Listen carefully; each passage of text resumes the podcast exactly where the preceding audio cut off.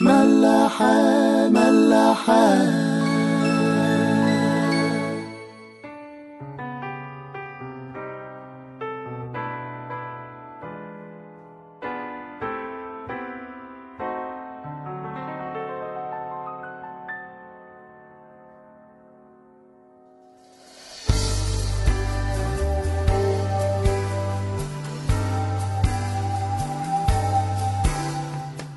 بعد كده من الآية 6 لحد الآية 25 بيكمل كتاب قصة الخليقة. يعني زي ما قلنا في اليوم الأول خلق الله النور. في اليوم التاني خلق الله الجلد اللي هو السماء. في اليوم التالت خلق الله الأرض والبحر والنباتات. في اليوم الرابع خلق ربنا الكواكب والنجوم والشمس والقمر وبالتالي كل الأزمنة. يعني بقى في وقت بقى في نهار وليل اللي هو إحنا نعرفه دلوقتي ده. في اليوم الخامس ربنا خلق الأسماك والطيور. في اليوم السادس خلق بقية الحيوانات. واختتم الله الخليقة بتاعته بآدم وحواء. أنا بس عايز أقرأ الحتة بتاعت آدم وحواء من الكتاب لأنها فيها كام حتة آه، ممكن تهمنا. وقال الله نعمل الإنسان على صورتنا كشبهنا فيتسلطون على سمك البحر وعلى طير السماء وعلى البهائم وعلى كل الأرض وعلى جميع الدبابات التي تد- تدب على الأرض. فخلق الله الإنسان على صورته على صورة الله خلقه ذكرا وأنثى خلقه. وباركهم الله وقال له أثمروا وأكثروا وأملأوا الأرض وأخضعوها وتسلطوا على سمك البحر وعلى طير السماء وعلى كل حيوان يدب على الأرض. طيب أول حاجة إنه ربنا خلقنا على صورته. في ناس كتير بتفتكر إنه الإنسان آه، مجرد حيوان بس هو متطور شوية عنه. لا الموضوع مش كده. ربنا ما خلقناش آه، تطور طبيعي لل- للحيوان. لا ده هو عمل كل حاجة علشان الإنسان وده هيبان بعد كده في الآيات اللي جاية. أولا طبعا هو خلق الإنسان على صورته وبعد كده بيقول لهم أثمروا وأكثروا وأملأوا الأرض وأخضعوها وتسلطوا على سمك البحر. أنا عايز أركز على الحتة بتاع تسلطوا هي كررت مرتين.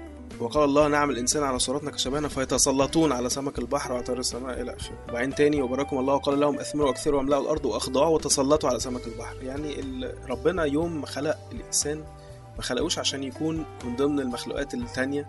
لا هو خلقه علشان يتسلط على كل المخلوقات الباقية. إن هو يبقى ليه سلطان. فربنا ما خلقش الإنسان كائن ضعيف. لا خلقه كائن ذو سلطان. والسلطان اللي كان ربنا مديه لآدم على كل المخلوقات هو هو السلطان اللي بيتكلم عليه المسيح بعد كده. ها أنا أعطيكم سلطانا لتدوسوا الحياة والعقارب وكل قوة عدو ولا يضركم شيء. لأن هو ده السلطان اللي المفروض أولاد ربنا يكون عندهم وعلى فكرة الموضوع ده بال- بالمعنيين بالمعنى الرمزي والمعنى الفعلي يعني إحنا لو نشوف زمان آه، دانيال كان ليه سلطان على الأسود ما- فيش أسد كان يعرف يقرب لدانيال آه، بولس الرسول برضو في القصة لما لما السفينة اتكسرت بيهم وراحوا آه، ماليطا أو اللي هي مالطا يعني كانوا بيجمعوا حطب عشان يتدفوا في وحش أو أفعى قرصته.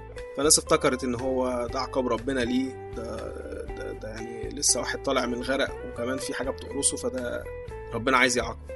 بس بولس برضه كان ليه سلطان لأن هو كان ابن ربنا فكان ليه سلطان على الحيه نفضها ولا السم بتاعها ما أثرش فيه. وكانت طريقة إن هو الناس تعرف قد إيه إن هو ليه سلطان. ودي الحاجة اللي الناس بتعرف منها ولاد ربنا إن هم بيبقى ليهم سلطان على كل حاجة. بس أهم حاجة بيكون ليهم سلطان عليها هي نفسهم يعني ما ينفعش ابقى أنا عايز أتسلط على كل الحيوانات وكل المخلوقات اللي حواليا وأنا مش عارف أتسلط على نفسي وعلى شهواتي أنا وعلى جسدي. وبالتالي بيبان لنا المعنى الحقيقي للسلطان اللي هو اتكلم عليه المسيح بعد كده.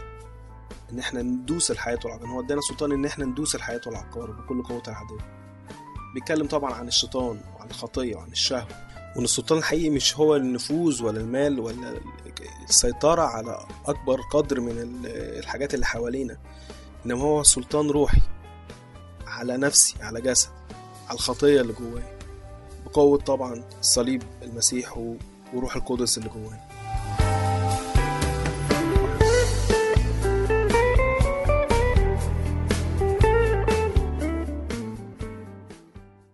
ملاحة ملاحة.